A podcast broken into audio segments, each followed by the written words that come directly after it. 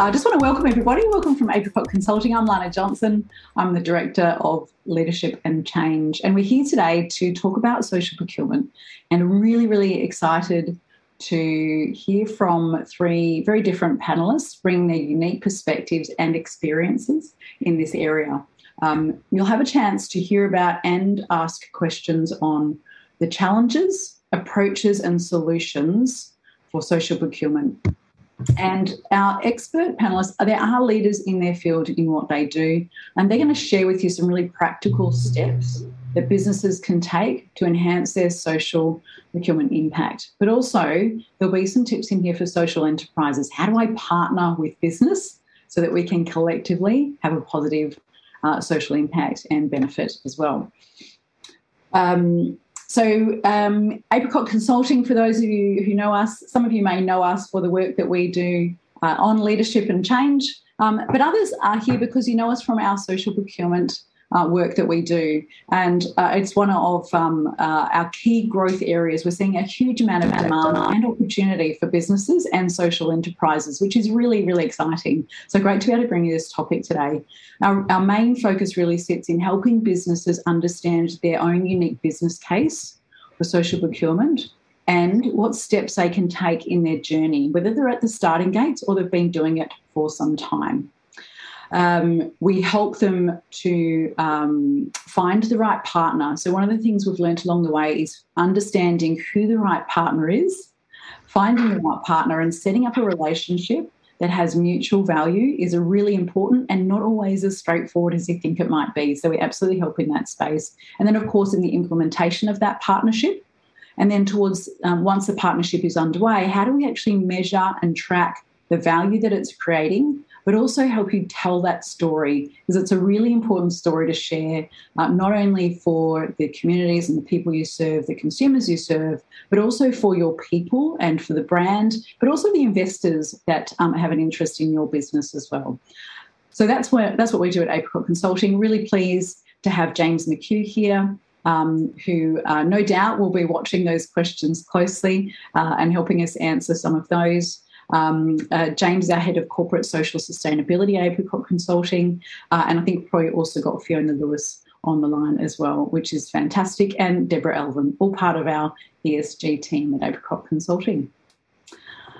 So today, um, let me just let you know the run of the day. I'm going to start by asking Paul Ashby from Aurecon a series of questions. Really looking forward to hear, hearing from Paul. We've got a, a long-standing relationship, a really rich relationship with Aurecon. So thank you, Paul. We'll come to you um, in just a moment.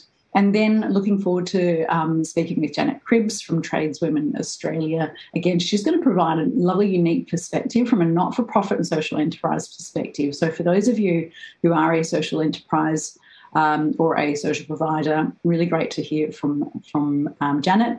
And then thirdly, we're expecting Hannah Irwing from University of Melbourne to join us. She's just working through some technical issues and hope she'll be here later on.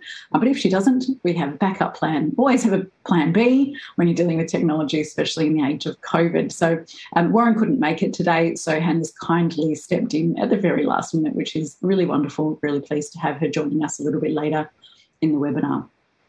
So I just want to remind uh, anyone who's just joined us, down the bottom of the Zoom panel, we have a Q&A button. If you open that uh, window, we'd love you to pop your questions in as we go throughout the webinar. It's not every day that you have a chance to ask questions to three expert panelists on this topic of social procurement. We're open to all questions. We recognise we've probably got a range of people attending today, from those who are just learning about social procurement for the first time and those who've been doing it for some time. So we look forward to your questions. We'll be looking at those um, throughout the webinar, but there's a dedicated section on Q&A at the end, and that's where we'll, we'll mostly come to those questions. So that's fantastic. Um, and uh, also, just want to let you know that really today, we're, what we're super excited about is that we actually think there's a really, well, there is a significant opportunity for businesses to have a wonderful positive impact to create social value simply through their choices in supply chains and procurement as well. And today we really want to explore that because there's probably opportunities sitting there that you haven't tapped into yet or that you can make better use of if you're already doing this and want to have it working more effectively for you and creating value both for you um, and the social enterprises you engage with. So, Paul, to you first, thank you so much for being here today. It's absolutely wonderful to have this opportunity to have someone from a business who's been working in this space for some time now. Um, but what's unique about you, Paul, is that you're actually not a procurement person at all. So um, we look forward to hearing a bit about your role and what you do uh, at Aurecon New Zealand. And, and just to make that point that you aren't a procurement person, but here you are, uh, an expert in social procurement. Um, your background's actually in telecommunications, so you've been in a number of firms that we might we might might recognise, such as Lucent, Three, UK Broadband, Nokia, Optus, in senior project management roles. And now um, joined Aurecon um, originally as a Telstra project director and client, client relationships manager, but now land and water lead for both Victoria and South Australia is the focus of your role. So to start us off, uh, Paul, be fantastic to hear from you a little bit about Aurecon for those that aren't um, as familiar as others might be, and also what your role is. Thanks, Lana. Uh, just to uh, kick off proceedings, I'd like to acknowledge the traditional custodians of the land on which we are today, whether we're in Melbourne or outside Melbourne, of course, and I pay my respects to the elders past, present, and emerging. Uh, the term that you used, expert, doesn't necessarily sit that comfortably with me, but uh, I will give it a go anyway, Lana. Uh, Aurecon, uh, as someone that call may know and understand, is a uh, is large uh, design engineering and advisory company uh, that brings to life and creates a better future for people, the community, and the planet. That certainly is our aspiration. And we work across a range of of markets and international locations. Uh, at our heart, I guess you know, we want to work alongside our clients to collectively help solve their complex uh, problems and challenges that, that they have. Uh, I'm currently, as as Lana outlined, the uh, uh, the unit group leader for land and water across Victoria and SA, and stretching into Tas.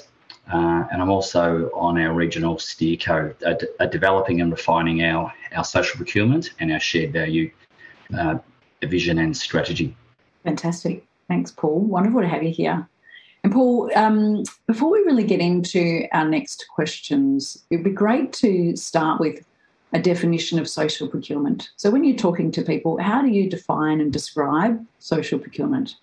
So, I guess from uh, my perspective, it, uh, uh, social procurement really can be defined as to you know as to how an organisation's spending can be used to support social problems within the community. Uh, but from my perspective, and I guess Aurecon's viewpoint as well, uh, social procurement is more than simply spending to provide support. It's it's really about investing and engaging with social enterprises and marginalised groups um, it's about promoting a, a, more diverse and inclusive workforce. Uh, and ultimately, it's about creating in, employment opportunities within the, the community. Uh, so, from an Aurecon perspective and, and from my perspective, it's it's really about being able to, to give back to our community. Fantastic. Um, and it sounds to me, as you described that, that you know, Aurecon's got a, a pretty clear and almost mature compared to many organisations' view of social procurement, which is fantastic. Um, and one of the things that I know has been really uh, important to your success at Aurecon is that focus on successful partnerships, in particular, that you've mentioned there. So it'd be wonderful to hear from your perspective, Paul. You know, what would a successful partnership look like? And if you've got uh, examples you can share just to bring that to life for people, that would be wonderful. Will do. Uh, did you want to view the video now or at the conclusion of the yeah yeah we, we absolutely can. So ben if you're ready to share the video we're going to show a short video that's actually this is being released for the very first time. So we're very lucky to be seeing this. It hasn't actually been released by Aurecon but it's a great story and a great illustration of the work that Aurecon's doing. So just give us a thumbs up to make sure that um, we know that you can hear it and you can see it. Thanks ben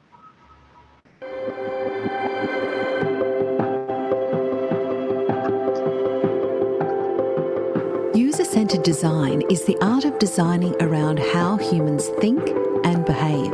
At its core, it's about researching the needs of people and understanding what impacts their use of a product or service, system or space. It also gives the designer the privilege to cater to people's needs with empathy and to make the world a better and more inclusive place for everyone. In early 2020, the Victorian Government Department of Transport engaged Aurecon to better understand the accessibility needs of people using tram stops around Melbourne. The goal was to create a better experience for travellers with diverse mobility challenges, building on the insights from previously conducted research. Aurecon discovered the user experience for our client by collaborating with social enterprise AbilityWorks. This built on partnering with them on our social inclusion procurement strategy. We've now been able to seek their insights into the unique needs and pain points experienced by different users at tram stops, including people with hearing, sight, cognitive, or mobility impairment, amongst others.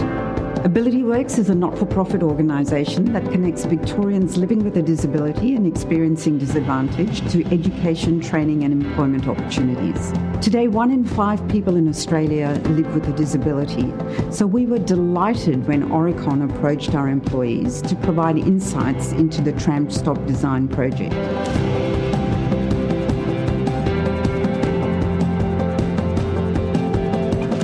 I think it was a very nice experience and i am very proud to be in part of the project. Bringing in AbilityWorks employees to gain insight into Melbourne's tram stop design proved invaluable to the project. Their unique skill set and fresh perspective gave us clear requirements for accessible transport design that weren't considered before. To help empathise and understand the lives of people living with a disability, we used a digital VR model to create seven different types of tram stops here in Melbourne. The digital twins of the tram stops were created by Aurecon's Unsigned Studio using a tool called SightLab. This allowed us to rapidly experience different perspectives of what it was like for people to travel as they told us about their stories about navigating tram stops when you have accessibility needs.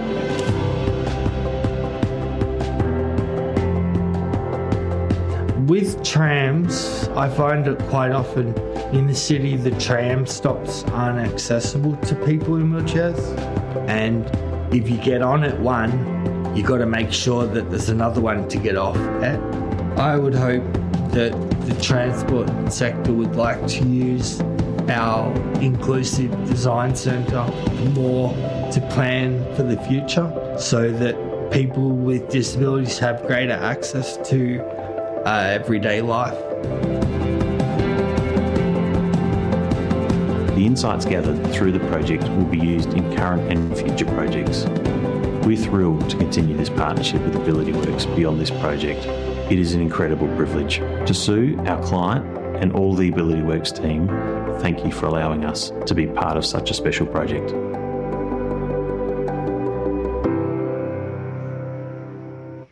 That's great. Thanks, Ben, for playing that. Um, just to the audience, I'd love for Paul's benefit, what were your reactions as you watched that video? If you could pop that into the chat, it'd be nice just to see to see that. So, Paul, over to you just to talk a little bit more to that and some of the other projects that you've been doing. Thanks, Lana. Uh, I guess if I talk from the macro, just before I jump down into the micro and our uh, relationship with AbilityWorks and Spectrum as an example. Uh, from from my perspective, in, in, in terms of having a successful partnership in this space, there's a few key drivers that I think are, are particularly important. Uh, the first aspect is is making sure that there is alignment within the partnership about the uh, in terms of our goals and what we want to achieve, and that there is a clear sense of, of purpose. So, being able to uh, build a, a, clear vision and a strategy plan to bring the vision to life, but then perhaps even more importantly, an action plan that helps that helps uh, bring the strategy to life is particularly important. So that alignment of understanding where where you want to get to is is crucial.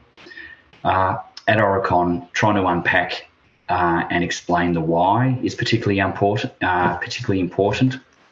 So it is crucial uh, that we're able to uh, articulate the benefits of a partnership, and that's not just to you know, perhaps at, the leadership cohort, but it's also to the you know all of Aurecon and and the team members. If, if we can explain why why relationship with Ability Works or other um, enterprises is important and the value that brings to Aurecon and that organisation and, and the wider community. Uh, we will have advocates across all of Aurecon. Uh, obviously, I just touched on it, but, but it is particularly important that, uh, that we have the support of senior management. Uh, building a partnership uh, in this space, trying to uh, deliver on, on, social procurement uh, strategies and trying to deliver social value to uh, organisations in the wider community. Know, it's a long term, it's a long term play, and therefore it's a long term partnership. And there is a, a significant investment in both time and resources to, to try and bring that to try and bring that relationship to life. outcomes aren't achieved overnight and they, they don't necessarily occur within uh, within the first few months or the first six months or even the first year. So uh, I think just trying to set expectations uh, in terms of you know not just the uh, not just the commitment of resources, but also the uh, the timeline for for tangible outcomes is is particularly important. Uh, and then the last aspect I think that is that is crucial is is the measurement piece. You know, how do we actually measure ourselves and hold ourselves accountable as a partnership in terms of what we're doing? How do we how do we understand if what we are doing is making an impact and that we are sort of ticking off the actions to to achieve our end outcome? Uh, so that that the measurement piece is is really complex as uh, as Warren would articulate. You know, he's at uh, at the Melbourne University and his team are trying to develop a measurement tool uh, to try and unpack and define and measure, I guess, uh, uh, social value. But it is really complex.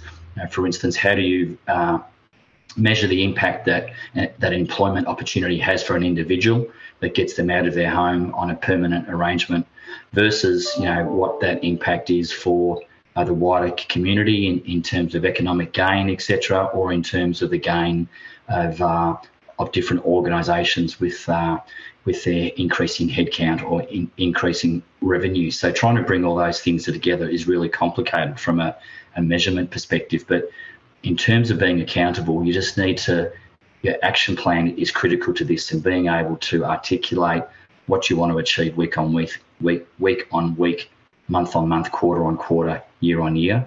So whether that's organising workshops, uh, trying to ideate with with the different team members, understanding what is best practice out there in the community or across different markets or uh, indeed across the different uh, countries or continents is really important. So you need to have your action plan and you need to keep yourself uh, to account. So that's the uh, the macro, I guess. You, you know the, uh, uh the, some key thoughts, I, I, I, guess, in terms of what you do need to do to, to try and build that partnership. Uh, from more of a the micro uh, perspective, Ability Works is a not-for-profit social enterprise uh, and they work with, with people who have significant barriers to employment. Uh, the, the, video that, that you just saw is uh, is uh, the video that we prepared with Ability Works in relation to a project, uh, a, a, tram stop project that, that we worked on to, uh, together, which I will t- touch on in a tick. but Aurecon and Transurban have been working with Ability Works for the past three years uh, and we've been providing support to uh, Ability Works across a number of uh, skills and, and activities, including reshaping their vision, their strategy, uh, trying to understand what their aspirations are and what their timelines are, and working with them to try and uh, ensure that that was robust and clear and understood uh, across the organisation. We've been working with, with, with the leadership team and trying to enhance their skills uh, across the board. Obviously, both Transurban and uh, and Aurecon have been ad- advocating for and making introductions on behalf of of Ability Works and introducing them to our clients, to our partners as well. Uh, we've also had a, uh, a volunteer project where we have worked with the youngest and brightest uh, within Aurecon uh, and their task was to try and identify opportunities uh, within the rail market that that Ability Works could could uh, take up and uh, and open up new new work streams. So the idea is that Ability Works works in the works in the wire the wire fabrication space and the wire manufacturing space. So the challenge that our team was set was, you know, what opportunities are there out there for Ability Works to enter into that into the rail market.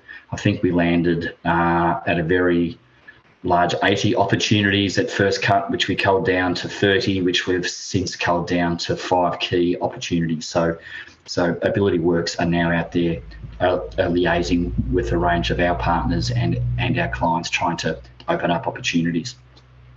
Uh, the video that, that you saw, obviously, me talking to it won't be as impactful uh, as uh, the, uh, the, video itself, but you know, as as the video said, uh, the best part of 18 months, two years ago now, uh, we were working uh, with a DOT on a tram stop project, and one of the things that we were really keen to do was to ensure that when um, designers are designing tram stops and and other assets in time, hopefully, uh, that we ensure that the designs are really inclusive and they do take into account of, of people with all abilities, uh, which was something that hadn't been done prior to that. So obviously, that project was well received by our client. Uh, it was well received by Ability Works. And I guess from our perspective, you know, we're quite proud that that pilot project from 18 months ago uh, has now flowed into a new work stream with Ability Works. And again, we're working with Ability Works to to uh, open up additional opportunities. I, I guess in, terms of the relationship that we that we have had with Ability Works over time, uh, you know, over that three-year time frame, Ability Works, uh, which, as I've said uh, before, is a not is a not-for-profit. They've been able to increase their headcount and their revenue stream by approximately forty percent over that that time frame. Mm-hmm. Uh, so a huge call out to Sue and her team for being able to to just uh, continually to uh, to to build and to re-energize the team. And I think that you know from an Aurecon perspective, we have played a very small part in that growth. Uh, but but being on that journey and working with Ability Works, you know, is so rewarding for Aurecon and our team members, particularly recognizing that, that they've increased their headcount by 40%, which means that we're getting more people in the community into jobs. Uh, and what is uh, particularly pleasing is that ability work is, is all about uh, providing purpose through employment. That's uh, Ability Works as an example. We've been, as I said, we were working, we have been working with them for, for the best part of three years. Uh, another relationship which we have formed probably over the last uh, six months or so is with an organisation called called Spectrum, uh, and they support people with migrant and refugee backgrounds. Uh, and their aim is to try and make them feel more at home in in Australia. Uh, again, we launched a, a, pilot which kicked off sort of late last year, where uh, so a, a, pilot project across both Victoria and SA, uh, and it's been termed uh, the culturally and linguistically diverse, or called CALD. It's a bit of a mouthful, I agree, uh, but the talent acquisition program. So, in essence, we are trying to, uh, both ourselves and Spectrum are trying to help those job seekers who have not grown up in Australia mm. to find employment that match their skills. Uh, obviously, these new starters will join Aurecon, uh, but they will be uh, they will be supported by both Aurecon, obviously, but also uh, but also Spectrum over their tenure with with Aurecon. Uh, but at the heart of the program, I guess, is just, you know, from an Aurecon perspective, it's about trying to increase our workforce diversity, introduce new ways of thinking, uh, and to and to in, enhance our innovation. But equally, as I have said, it's about opening up new employment opportunities uh, for that for those uh, groups that otherwise wouldn't uh, have employment opportunities. Mm-hmm. What is interesting is that there are a number of uh, uh, people who arrive in Australia with engineering degrees and backgrounds that don't have their engineering degree or qualifications are recognised in Australia. So we're working with uh, with Spectrum and these uh, new Aurecon team members to, uh, to try and they convert that. And in terms of trying to, to measure that, I guess, as I said, we're we're at the early stages. We have set a target of trying to, to bring in uh, 20, 20 new team members annually, and as I said, across both Victoria and SA.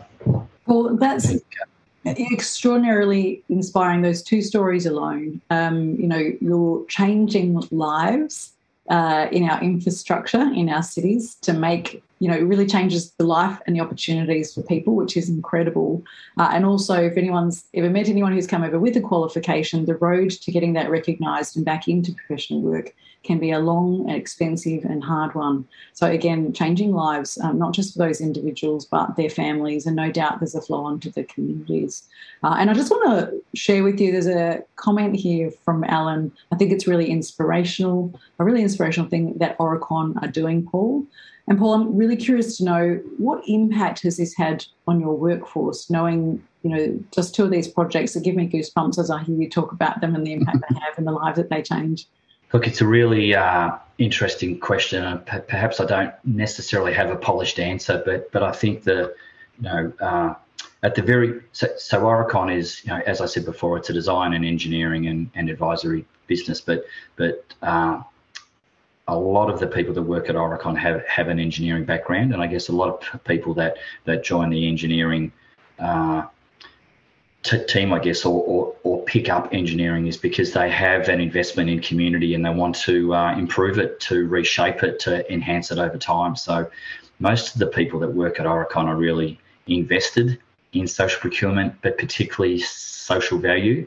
Uh, what is really important, as I said earlier, is being able to articulate the why because. Uh, everyone wants to understand why why we're being asked to be involved in something. But the, the beauty of Aurecon, I guess, is that once we explain the why, it's easily understood and recognised and acted upon. So uh, finding interest across uh, across Aurecon to be involved in new uh, initiatives in this space is not a difficult uh, challenge at all. I think the other aspect speaks to the heart of engineers as well, doesn't it? You talked about part Absolutely. of your why is solving community issues. Well, what do engineers love to do? They love to solve problems, and you've got an incredible amount of intelligence and brain power there to to make a huge difference. Absolutely, and I think you know the the other aspect that again, it's so difficult to measure, like, uh, but just the it really enhances the culture of the place and it, it really it builds upon the excitement and the energy and the passion that our team members have you know uh, for the team to know that that uh, or the Aurecon team, I guess per se, to, to know that the business is invested in in helping the wider community, uh, I think really really is important for for uh, Aurecon. Yeah. So, Paul, um, thank you, and I imagine there's a great sense of pride, not just in the infrastructure that um, that you're part of building, but also the, the, lives that you change. There's two final questions that I'd love to ask you uh, before we move to Janet. There is a question in the Q and A from Kay, which I'll come back to at the Q and A section, just to make sure um, I allow plenty of time for our other panelists sure. as well. But um, the, the next question is what are some simple things organisations can do? You're three years in and you're doing an incredible amount. And I'm sure that when you first started out, um, it wasn't all of these things. So if, if I am starting out in an organisation on my journey to social procurement, what are some simple things that organisations can do that will have a, a positive impact on the success of a partnership? Cool. I, I'll try. I've been doing lots of talking, so I'll, I'll try and condense it into two key areas areas if I can. Know, what what should you do, and then I guess you know what are some you know some simple things that you can do. They're they're aligned but not quite the same. So so, so I think as I, I touched on before, very quickly, you need a vision, you need a strategy. So you need to sort of understand where you're going, and I guess why that's really important is because you need to articulate the why. Uh, and you need to explain the why, not just to the uh, our leadership team to uh, to get that investment. But as I said before, you need to explain the why for the wider cohort to understand why we're doing it, and then to have advocates across the business, and then to start to uh, to build that movement. I guess. Uh, as I touched on, you need the senior support because when you're involved in these partnerships, as I said before, uh, there you don't get immediate results and it's about a partnership and all good partnerships take take time to blossom. So uh, you don't get immediate results. Uh, so therefore, it's really critical that you have the buy-in from the senior leaders, not just for resources but for timeline. Uh, and as I touched on before, I think what is important is recognizing, you know, it, is setting yourself some goals that are measurable. They may not be the really complex uh, measurement tool about, you know, uh, am I getting value for devoting my resources to this project rather than a volunteer project? Uh, but you certainly want to hold yourself to account to show that you are progressing and then you are moving to uh, delivering on your vision and uh, uh, and your your your strategy.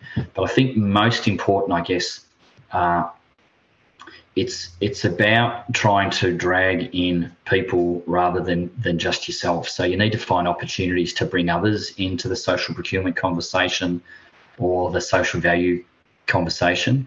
Uh, it's bigger than it's bigger than one person. It's bigger than me. It's bigger than my steerco. It's bigger than Aurecon. You know, uh, we all have to sort of picture together to, to try and uh, help solve and uh, offer up ideas uh, in this in this arena.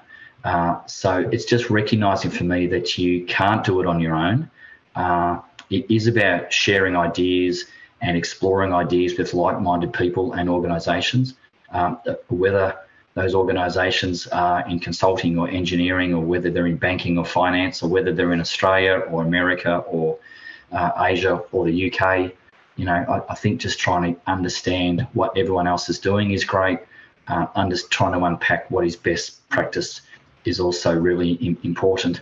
And then I think just really starting to un, to recognise, I guess, that this this concept, I guess, of trying to deliver on social value is relatively new, and there is no one way to do it. There is no correct way to do it, and there is no best way to do it. Uh, each each organisation and each each partnership is unique, uh, and you, there will be you have to find your own your own pathway and uh, live your own journey. But I think what mo- is most important, you've got to roll your sleeves up and and get in there really.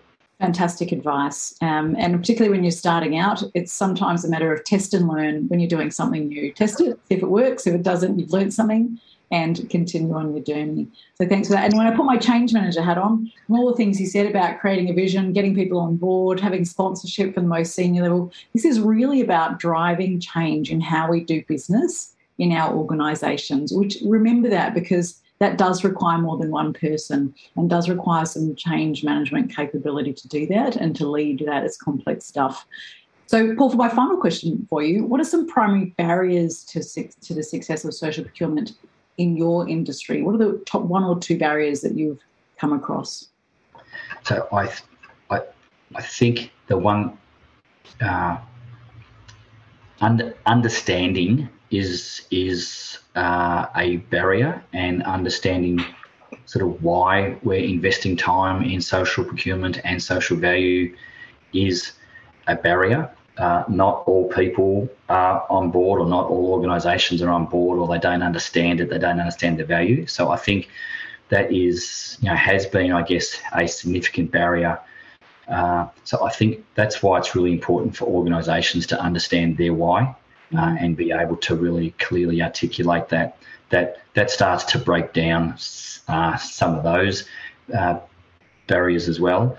And I think the other aspect, I guess, is the procurement supply chain is also really really complex as well. So uh, even though we might, in uh, as an example, introduce some of our partners to the government who are driving social procurement, they're not the ones that are actually uh, uh, are delivering the major projects. So there's a supply chain there that they're you know uh, handing responsibility over or the project over to to a uh, a build partner, for instance, who has many many uh, different supply chain partners as well. So uh, trying to unpack that and trying to work out where to play is uh, is particularly important.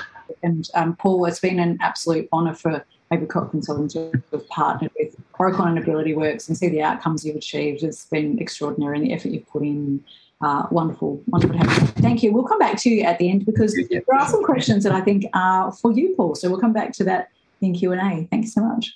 So, to our next speaker, Janet, wonderful to have you here, Janet Cribb. So, Janet is the CEO of Tradeswomen Australia Group. Uh, Tradeswomen Australia is a not for profit and a social benefit provider. Um, and in a minute, you're going to be um, pinned so that everyone can see you up nice and clear. And we'll let, um, Paul, take a step back and take a bit of a rest there. Um, so, Janet, your background actually um, is you, have got a bachelor's degree in social work and social sciences. Um, you're actually the past mayor of the city of Port Phillip. So you you bring a lens to this, which is a local government lens, which is really um, fascinating for us, another perspective. Um, but you've also uh, been very up close and personal um, with those uh, people in the community who've needed further assistance. With your uh, role with the as the manager of Bushfire Recovery Program, um, as a uh, director of fundraising, marketing, and comms uh, for Catholic Care. Um, you're also the interim CEO for St Kilda Community Housing and in your own consulting business at um, Janet Cribbs Consulting. So I understand the business world.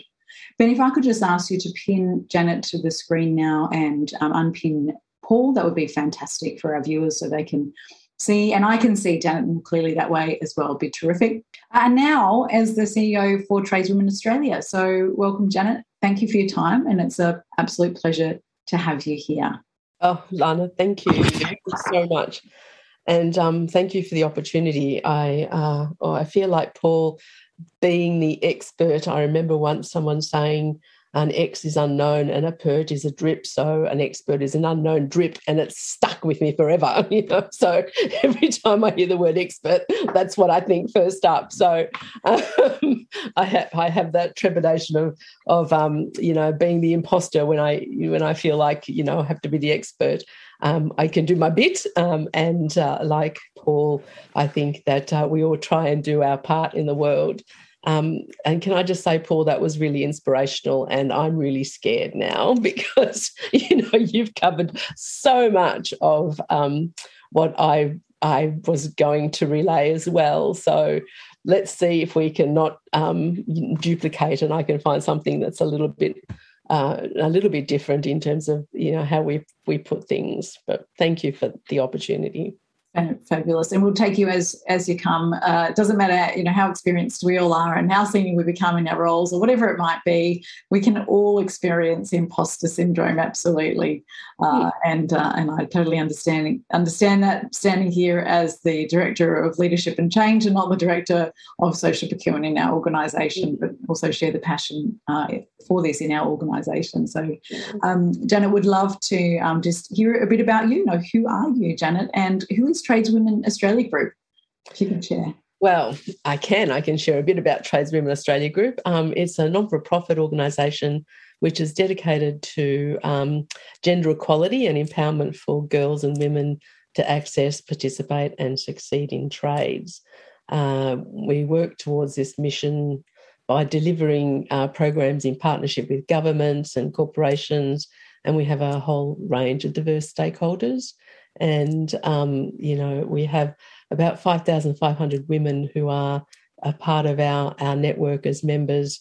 And um, considering that really trades in non traditional trades for women, there's only 2% participation, there's a there's a long way to go to um, increase women's participation in that. And so that's what we aspire to do. Um, and we do that in different ways. Our, our founder, Fiona McDonald, um, a really inspirational woman, um, comes from the automotive industry and uh, set this up so that, uh, set up Tradeswomen Australia so that we could meet the challenge of, of women accessing and participating in, in this sector. And um, and has put around her uh, a really amazing board who are really skilled and committed and are committed to the vision and the mission and do so, you know, in a pro bono way. Um, and I think that, that that's um, really commendable because it's quite it's quite a new entity. It's only been around for about three years, and um, and so it's it's covered a lot of ground in that in that time. Uh, we also have a, a subsidiary uh, entity called um, Tradeswomen Australia Community Foundation. It's also governed by its own board and it really focuses on uh, supporting women girls and women in who are living in vulnerable situations or experiencing disadvantage. So it's um, it's uh, that's the the main focus for us at uh, at Trades Women in terms of our, what our mission was when we when we started out. Fantastic. I'm so pleased to have your perspective here today and really, really um, very encouraged to hear the work you're doing uh, in a past life. I, uh, I did run as a CEO an engineering manufacturing businesses supplying to um, heavy vehicle industry, and there was a vast absence of women, um, both in our supplier partners, our customer partners, and in our own organisation uh, and trying to encourage women to come and stay. That's definitely a huge challenge. So, yeah. I wish I had known you back then, and certainly would have. Will be part, asking you to partner with them now. I think it's terrific, really fantastic. Yeah, um, yeah. So, um, Janet, um, interested to hear from you. Uh, what are some of the biggest challenges you're seeing as a partner organisation partnering with business? So I think uh, Paul's covered quite a uh, covered it quite lovely, really, um, when uh, he was explaining the challenges. They're they're very similar, you know, like across the board. Um, for us specifically at the moment, if I just think currently front of mind, um, the challenges for the construction site to uh, implement the um, building equity policy that uh, is uh, in play at the moment. They've got two years to to meet the KPIs around mental health, gender, and um, uh, safety. That that it's uh, it's a really it's a big thing in terms of of uh, when they go for their tenders to be able to demonstrate uh, the the KPIs that they are needing to to meet. I think um, one of the biggest challenges really is trying to actually understand what the issue is and uh, what the problem is that you're trying to solve, and um, and developing some kind of what we call a theory of change. You know, if you if you do this, then you know we'll get this outcome, and the impact is going to be this. So it's um, really been able to get together to articulate across the, all the spheres of the of the organisation and the partners that you're working with. Fantastic. And what's been important in being able to do that theory of change piece well?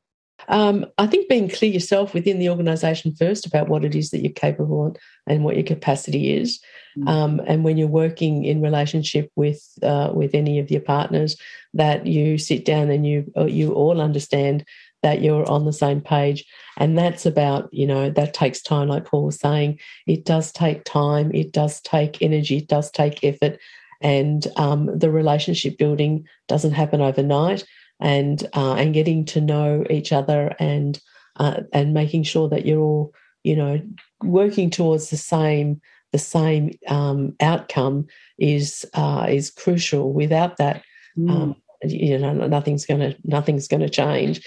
And and everybody comes in it at a different point and everyone has a different understanding so that alignment piece comes up once again. And um, sometimes you do have to go back to asking the basic questions. What do we want to achieve here? What does success look like? What can we both contribute? So I think it's really sage advice as well for people to take on. Start with some really straightforward basics and get those right so we can move forward, which is terrific.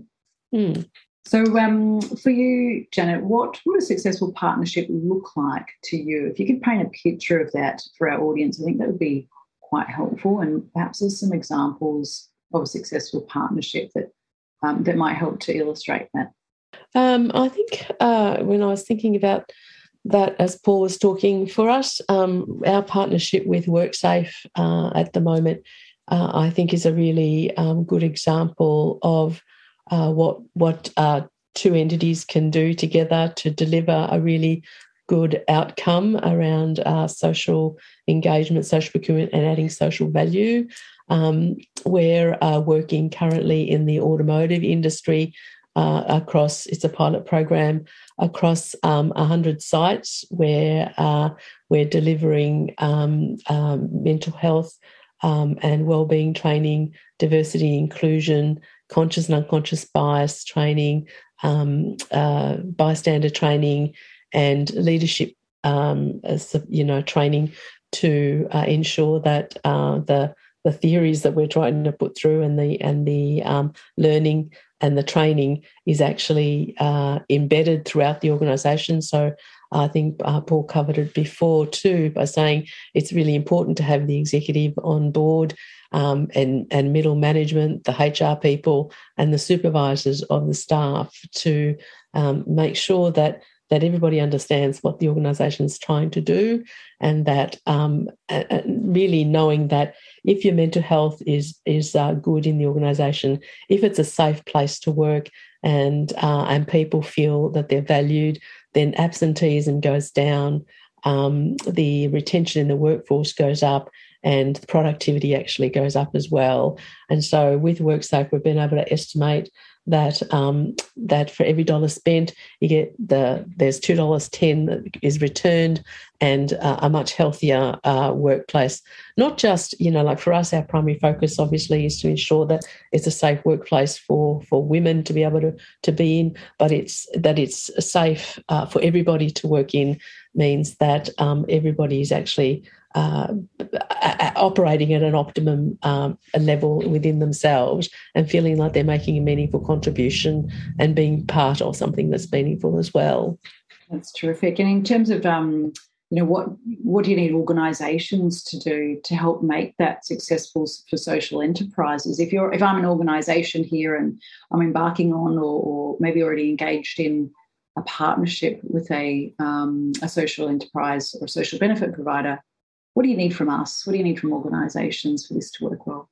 Um, a, a, willingness to um, uh, define the problem, um, to actually understand what it is uh, that you're actually trying to change and what you're trying to do, what it is that you're working for.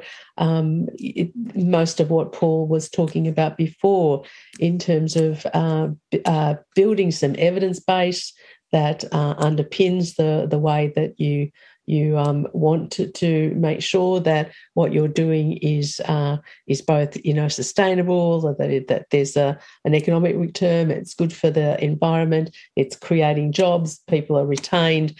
The workforce is more satisfied, and that you know the bottom line is that productivity does go up, and so that most for most people that um, that return on investment financially is a really big incentive. So that it does both is um, is uh, fantastic, you know, and and understanding that there is you know uh, a really good sense of evidence base that um, for us we've been able to particularly for myself in another sector where I chair an organisation called uh, Wellsprings for Women, and we work in a, in an area in Dandenong that's highly disadvantaged mostly with refugee asylum seekers, uh, people who are from new cultures settling into community. And in our women's support program, we've done a social return on investment and found that for every dollar we spend, we have $12.90 that comes back to the community in terms of of um, how that how that plays out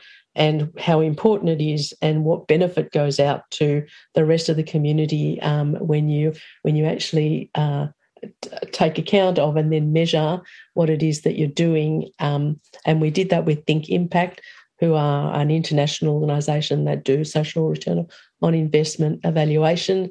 So there are ways of being able to measure what you do actually counts.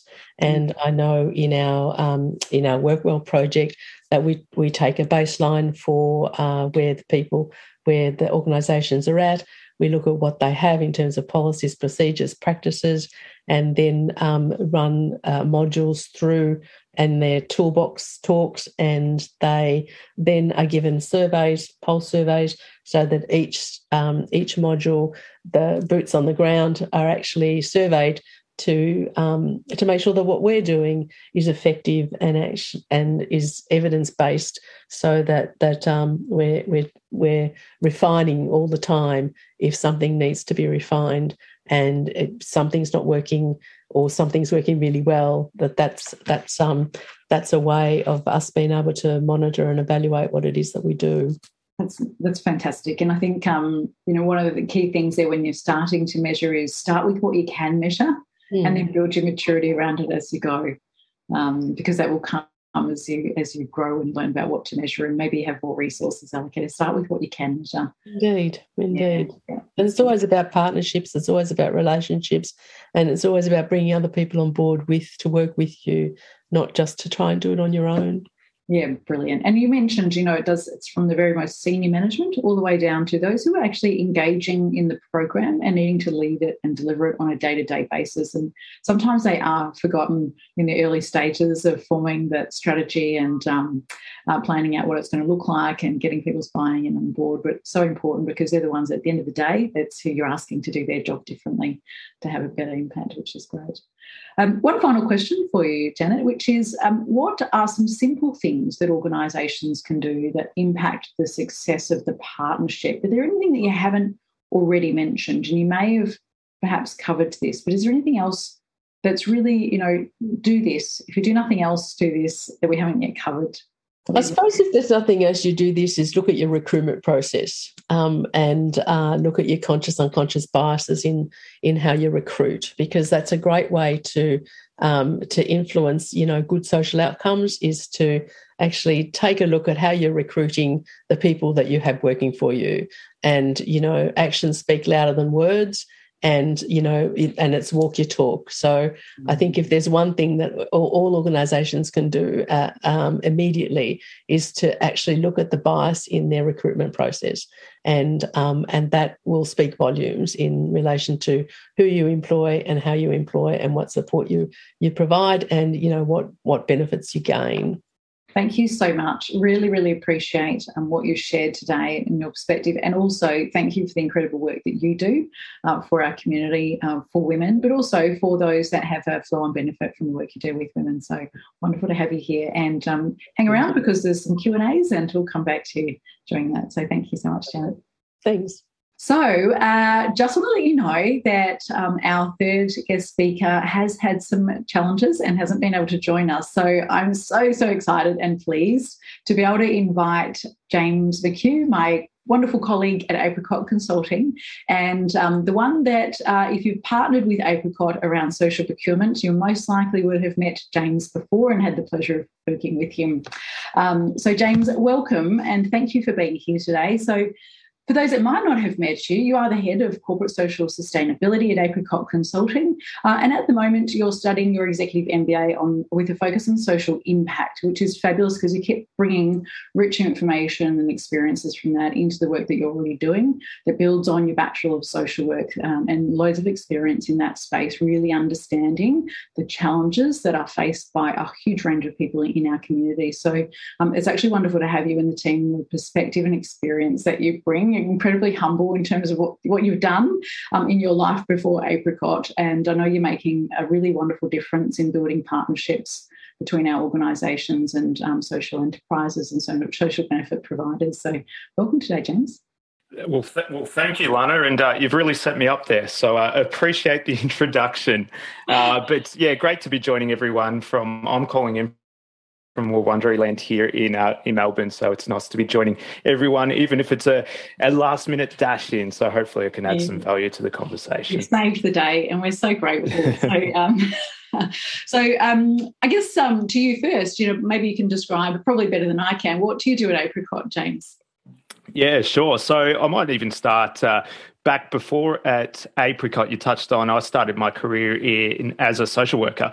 Uh, so I worked in not for profit and community services and uh, got a really, uh, I suppose, firsthand uh, understanding of how some of these organisations, the not for profit organisations, have to be able to balance this, uh, the social value that they're trying to create, whilst also doing it in a way that is commercially vi- uh, viable and sustainable as well. And so there's some really unique and uh, challenges that come with that as well. And so I learned a lot in that space uh, about uh, how to do that uh, and how to do that uh, well.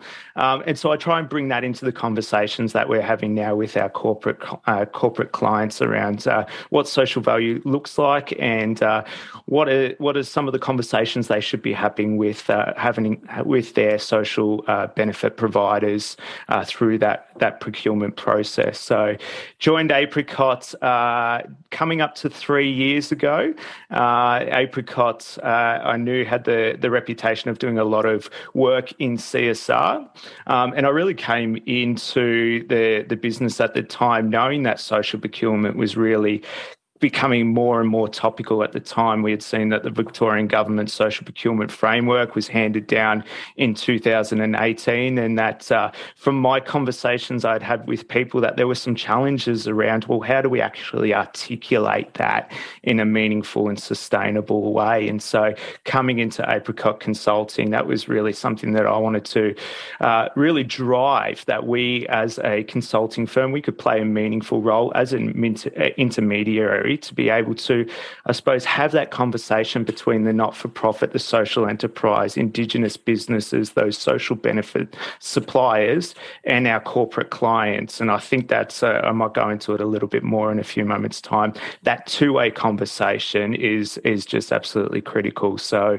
uh, been working in that for now the last three years um, and have had the pleasure work with working with some of our clients around developing uh, what we think is best practice practice to social procurement. Um, we developed a social procurement playbook, which is a, a structured process around uh, around matching and then implementation and measurement of social value, and uh, and and throughout that process is the education piece, and and hence our partnership with uh, the Melbourne University School of Government as well. So, uh, which uh, I'm sure we'll get to in a second. Fantastic. Really appreciate that, James. And there's one thing you, you mentioned in there, and for those that might be new to social procurement, it might be the first time they've heard of it. You talked about the Victorian Government Social Procurement Framework. Um, if you're moving into this space, how important is it that you're familiar with that and uh, have an understanding of it? Uh, it's absolutely critical for any uh, for any government buyers. They have to be familiar with uh, that uh, that framework if they're they're buying from the Victorian government. Um, but more broadly, uh, it, it's it's important to understand what is those key I suppose what what how do we define what social value in the context of social procurement is uh, because there's a lot of ambiguity uh, around that. There's a lot of uh, a lot of you know conversations going uh, around at the moment about what that is and what that should look like. Um, but what we have now as starting points is those frameworks and and state governments are, are slowly introducing those at the moment. Um, I often reference the Victorian government's one because that was the first one. I'm in Victoria so it's the one I interact with with the most. Uh, but it is the one that I suppose has set the tone for other states and territories to to look towards to to look at well what what are those uh, what are those key target areas and those those outcomes that we're looking for Fantastic. I love it. So I, I have understood from uh, multiple people that Victoria has led the way in social procurement. So I'm thinking, James, that maybe we should lobby for Victorian number plates to change the slogan to leading the way in social procurement from whatever it is today. What is it today? Someone put it in the chat. I've actually forgotten. Is it garden state still? I'd love to know. I think I think we have to be careful, Lana. I, I don't think it's all Victorians on this chat. So, uh... oh, I create some controversy in the chat. I'm very happy. Yeah. I'm very happy for someone to object and provide a different view on that. That's terrific. So, talking about definitions, James, mm. how do you define social procurement? Yeah, well, really simply stated, social procurement is about the social value that you create above and beyond the goods and services that you might procure. So if you Google it, that's what you'll get. Uh, but it, it's also about uh, and this is my, I suppose, definition as well. It's about the conversations that you're having with your social benefit suppliers about, well, how do we contribute more broadly to the outcomes that you're trying to achieve? So help us understand what you're trying to achieve, and then let us see what we can do as a partner to be able to further your your social value that you're creating through your business model. And likewise, it's that start of that two way conversation where those social benefit benefit providers and suppliers are able to understand a little bit better about the commercial landscape, the markets that they're playing in, and how that they can play a more uh, meaningful role and a, a, scalable role, I suppose, uh, from a commercial lens too.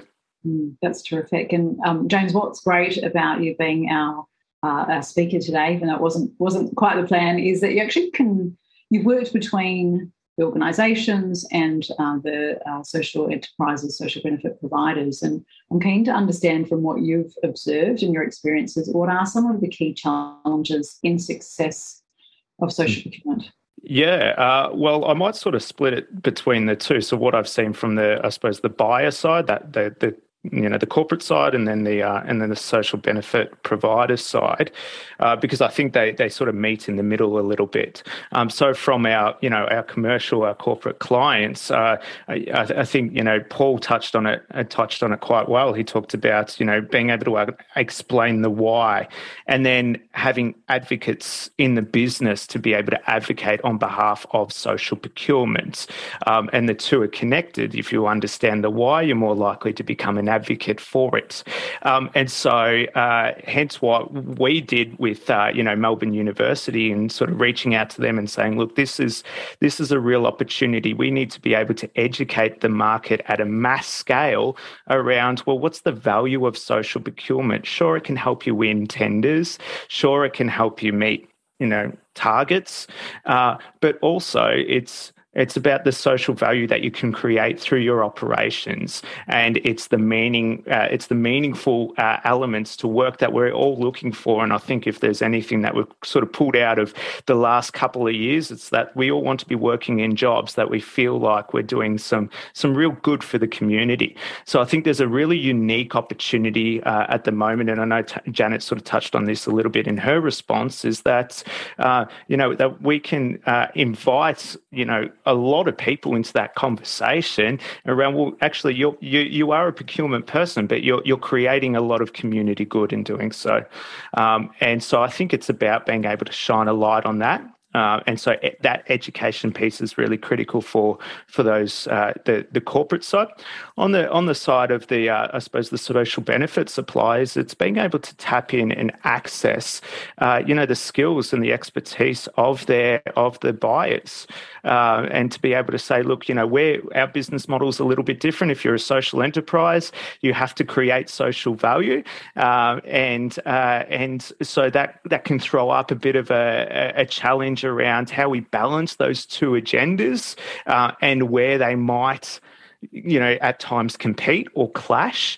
And so being able to sort of navigate that and learn from uh, from your uh, from those that are procuring you, from the, the buyers that are procuring you around, well, I can I can educate them about our challenges, but also what can I learn about how we can manage the commercial side a little bit more effectively so we can we can create more value, we can hire more people, we can create more meaningful employment opportunities for the uh, for for the the community.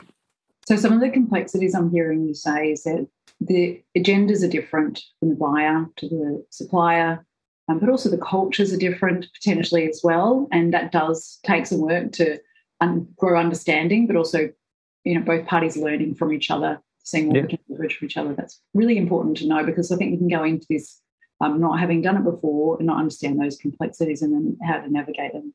Absolutely. And I think that education as well and having that conversation, it breaks down some of the frustration. Uh, so I've had conversations with, you know, some really large organizations uh, in the construction infrastructure sector and they, they come to us and they say, I don't, I, I'm struggling to understand, you know, why are we having challenges around delivery, around timelines? Uh, why is that? And so, but when you're able to sit down, you're able to have a conversation with all the relevant stakeholders in the room, then that that understanding comes, then we're able to create a a, uh, a productive uh, and constructive path forward there. Um, so so it is it is critical to be able to have those lines of communication open. Beautiful. Um, and if I'm someone that, who is trying to build advocates inside my organisation, um, and those that I'm trying to convince, looking for what are the commercial benefits of this, they understand the social, but they want to understand the commercial. What are some of the commercial benefits of social procurement?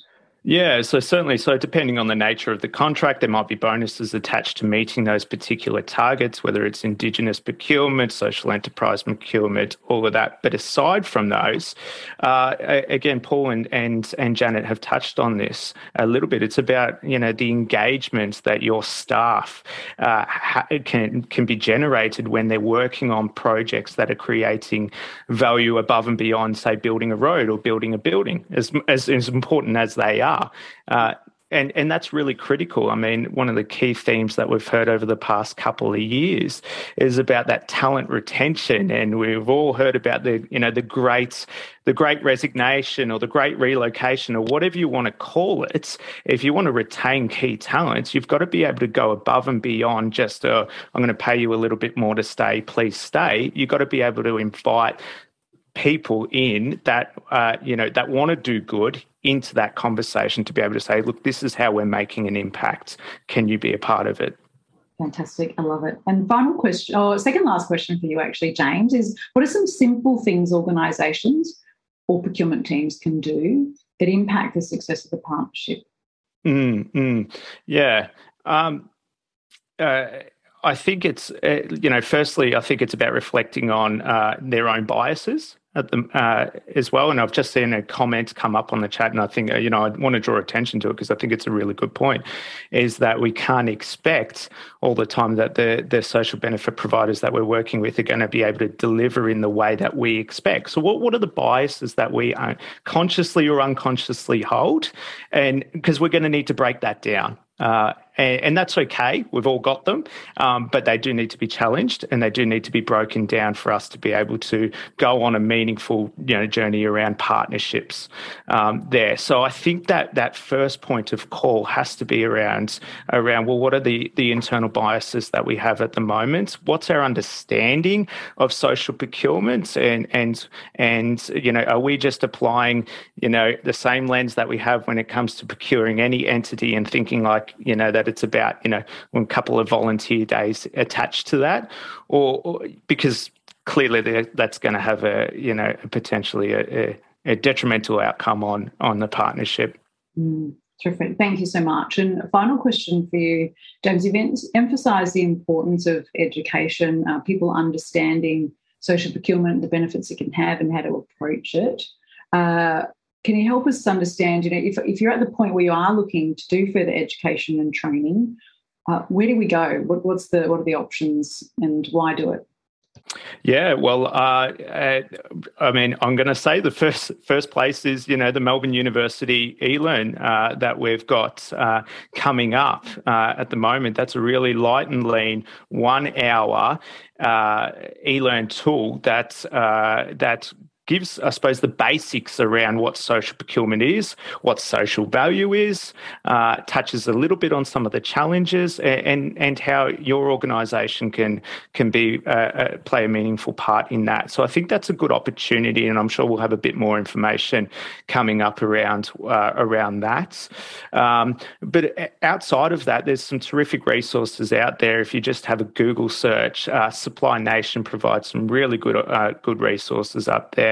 Janet, I see you've got Social Traders, the badge up behind you. They've also got some terrific resources for um, for um, for companies wanting to get a bit more information about about social enterprise. Uh, you, if you're in Victoria, have a look at the Social Enterprise Network, uh, SEN. That's also a terrific website as well. Uh, Buyability is another one. I could I could continue on, but if you have a bit of a, a bit of a look, it it doesn't take too much to be able to get you know some really good resources to start with. Uh, start having those conversations at at your organisation. That's terrific. I love that. And sometimes um, when you are trying to drive a change like this, that education piece is important. I love the idea of a one hour e-learn, something you can share with all your key stakeholders internally and externally, just to get everyone on the same page. So really, really appreciate you coming along today, James, and, and sharing that.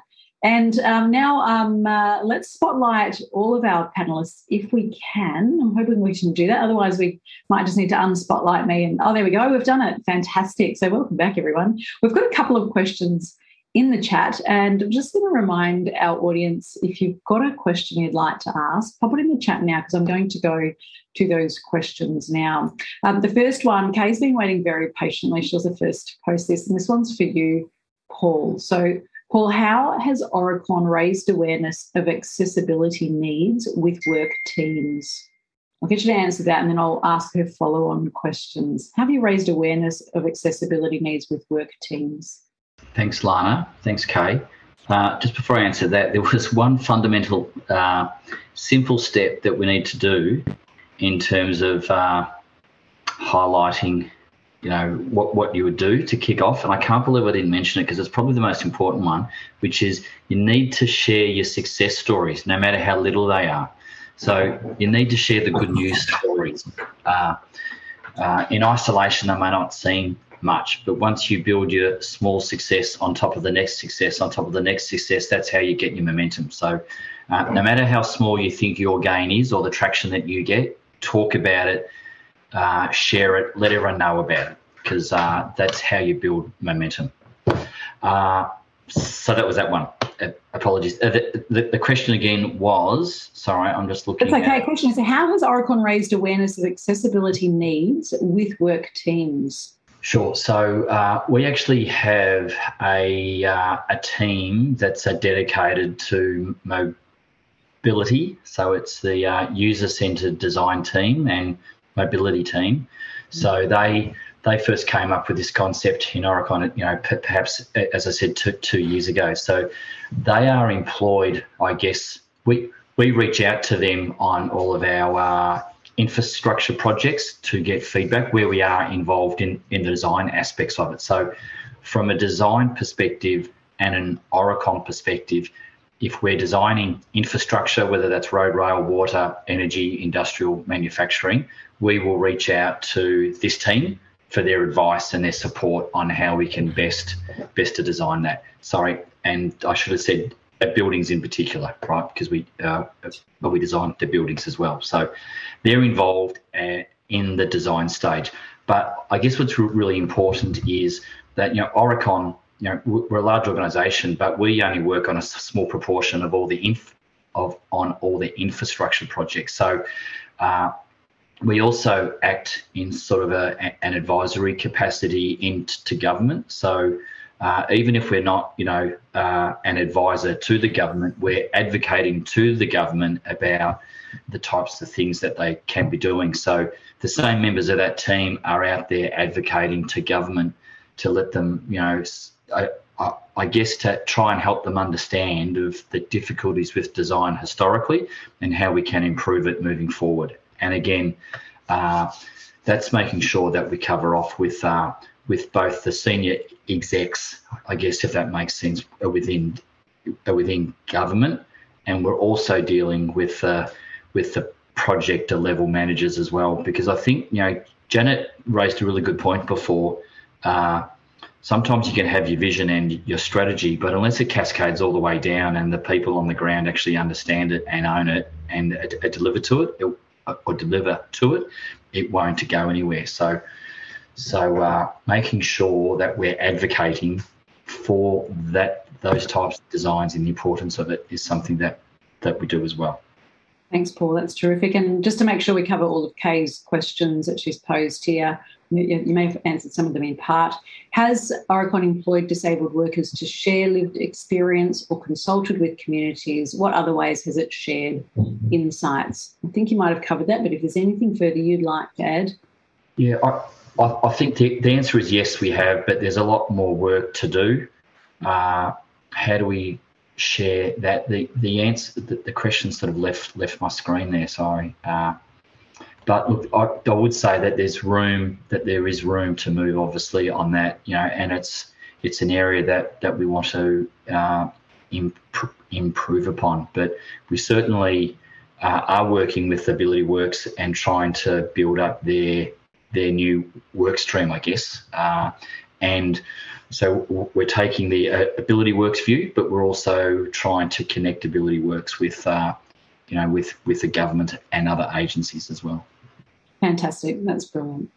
Um, this is the one for both of you. I'm going to go to Janet first. Brenda's asked I'm interested in how you have addressed standards of behaviour, governance, and oversight to protect vulnerable people in this process. So I think that was for me as well. Is that correct? doesn't specify. It probably is one that you may both be able to answer. So perhaps while Janet's thinking on it, I'll come back to her. Paul, would you like to begin? And also, James, if you want to add, just let me know and I'll come to you as well. So uh, perhaps there's a few levels. I, I, I, guess step number one is, you know, from an Aurecon perspective, before we engage with a uh, in a partnership, we will, you know, uh, have an independent organisation analyse that social enterprise to make sure that, that they are above board and, and, and that they are doing what they need to do and they are, you know, are respected in the communities. So I think you need to do your, your due diligence around that, um, and I think that is is crucial. Uh, the other aspect, I guess, is around once once you have that relationship in place, you want to be, you know, our steerco, I, I guess, acts as that to governance type of, tool. So it's checking in not just progress around, you know, are, are you a delivering to program? It's more about, you know, are we, you know, are, are our behaviours right? Are we culturally doing the right thing? Uh, are we? Is it a respectful relationship or, or partnership? You know, do we each have an equal voice. So, so I think that the governance structure allows for any, uh, you know, perhaps poor behaviours or uh, or unusual, you know, uh, behaviours to to be talked to and talked about. If that makes sense.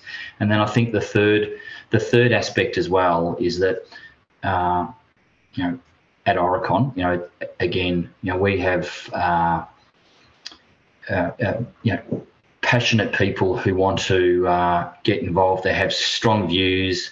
They want to use their energy to try and you know shape, change the, the community.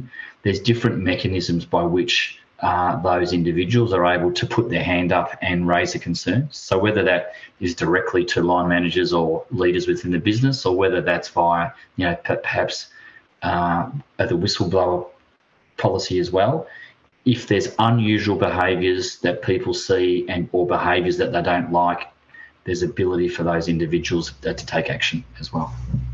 Thank you, Paul. So, um, Jenna, I'm just going to read the question again and I'll come to you. Um, really good question from Brenda. Thank you for asking this. And I'm interested in how you've addressed the standards of behaviour, governance, and oversight to protect vulnerable people in this process. Sorry, yes, of course. Thank you. Um, yeah, it's a great question and, uh, and a really important one, and one that we uh, uh, it's front of mind for us because of the the people that we work with. Also, um, I think having a really strong governance structure, um, ensuring that uh, our processes and procedures, our policies, the way the policies are implemented, our reporting the risks, incidences, that that's really robust um, and that all of those procedures then are implemented in the organisation. We have a really strong code of conduct. We have a really strong value system. Um, those are the the kind of guiding lights, I suppose, in overarching to ensure that that um, we walk our talk and um, and practice what we preach. And that's really important to us, incredibly important to us. So the respectful relationship, as, as um, Paul was saying, is uh, where where it's at. Basically, you know, like what we're doing is, you know, being being uh, in a in a society where respect is afforded to all, and that, that's what we want to see. Um, so that, that's the way we conduct ourselves, and we, we ensure that because we have a, a, code of conduct that you know we all sign up on to, and that um, any kind of deviations or breaches of that, you know, there's consequences. So uh, it's a it's a way of um, uh, reminding us to be human. Thank you. James, did you want to add anything further? Uh, and then I'll go to our. We've got a final question in the chat that I would love to pose as well. Oh, look, uh, not too much to add uh, apart from what Paul and uh, Janet have already touched on, uh, but maybe just one quick uh, one quick thing, just more to the I suppose the buyers, the corporate buyers in this is that you have to be prepared to change. Uh, so there are things that you need when you're engaging in social procurement that are going to be barriers for your suppliers, for your pro- your providers to be able to work productively with you, and so there's going to have to be a process of reflection, remove removing those barriers as, as much as you can um, and and taking the lead from them around well what are the barriers that you're seeing Where, what are the trouble that you're having when uh, working with us uh, so that's that's that would be the only other thing that I'd say on that Thank and you. can I just add to that? Um, sorry, uh, the co-creation part I think yeah. is a really important part, so that when you're actually creating something, you're co-creating together, and mm. so everyone has an equal voice at the table. That's really that. That's gold. Um, and one final question that um, that came up in the chat from Juna. Thanks for the question, Juna. How do you measure the added value, the economic and social, from social procurement? And perhaps eh, given the time we have, just a very short, succinct, specific example. How do you measure the added value, both economic and social, from social procurement? So we've done that by partnering with uh, Think Impact and universities to do the evaluation research and then the social return on investment. There are measures in which you can do that with, and um, and different organisations that can actually help you um, work out what your your social impact is in dollar terms. Terrific. So, on that, um, I would love to say a very, very warm thank you to you all. And if I can summarize, uh, hopefully, just a few key points, I'm not going to cover everything that you've covered today because it was an incredibly rich um, conversation today. Really, very appreciative of your sharing and your insights because I know this has come from lessons and sometimes failures. Um, and picking yourself up again and learning from those and keep going forward. Um, but there was probably six things that really stood out to me here. And the first one is, you know, if you're going to take anything away from this, is be really clear on your why. That came through so strong. Um, we've moved beyond compliance well and truly now when it comes to social procurement. Um, the opportunity for businesses to have a positive societal and social impact is immense. Um, and there's incredible flow on benefits. Some of the ones we've talked about today, um, and some we haven't, around the brand, around staff engagement, uh, operational efficiencies can sometimes come from social procurement and also um, access to new markets and products and services. So the benefits are, are quite immense. Um, the second one is it's not just about social procurement. People, and nobody can do this alone. Uh, it actually requires the involvement and the partnership, and as you've just said, Janet, the co creation of many people both inside and outside the organisation. So be prepared to reach out, form partnerships for success. Uh, and that goes to my third point is partnership is key. Having the right partner, selecting the right partners in the right way for the right reasons so that you can create mutual value and be really aligned on what you want to achieve together is really powerful. Um, the fourth one being um, the one that's just been raised in our question, which I think is really valuable, is making sure we've got behavioural government, uh, sorry, governance and oversight in place to protect the vulnerable people that might be involved in this process. Really important point. Thank you for that. This is about change, uh, is the, the fifth point. It is about getting alignment and buy in uh, from multiple people in the organisation and outside of. So be prepared to change, be prepared to face roadblocks and overcome them together. Um, and, then um, share those success stories to your point, Paul. Um, and, and, I know you've spoken about it too, Janet. It's so important to share those success stories to all those involved um, but also those that aren't involved that need to hear about this to be inspired about the good work that you're doing uh, and you know raise the bar for other organisations. We want to make sure more people keep doing this. Uh, and finally, access the training. There is training and information and resources, whether it be the University of Melbourne eLearn tool or other forms of, of learning. Learn and grow because this is a complex space, and we want to welcome and invite as many people into this to see them succeed as well. Thank you all very much, so much for today. It's been an absolute pleasure and honour. We appreciate your time and your generous giving. And thank you so much for our audience, for your chats, um, for being here today, and for your wonderful questions. We hope you've taken something from this so that you can actually have a greater social impact as well. Thank you all.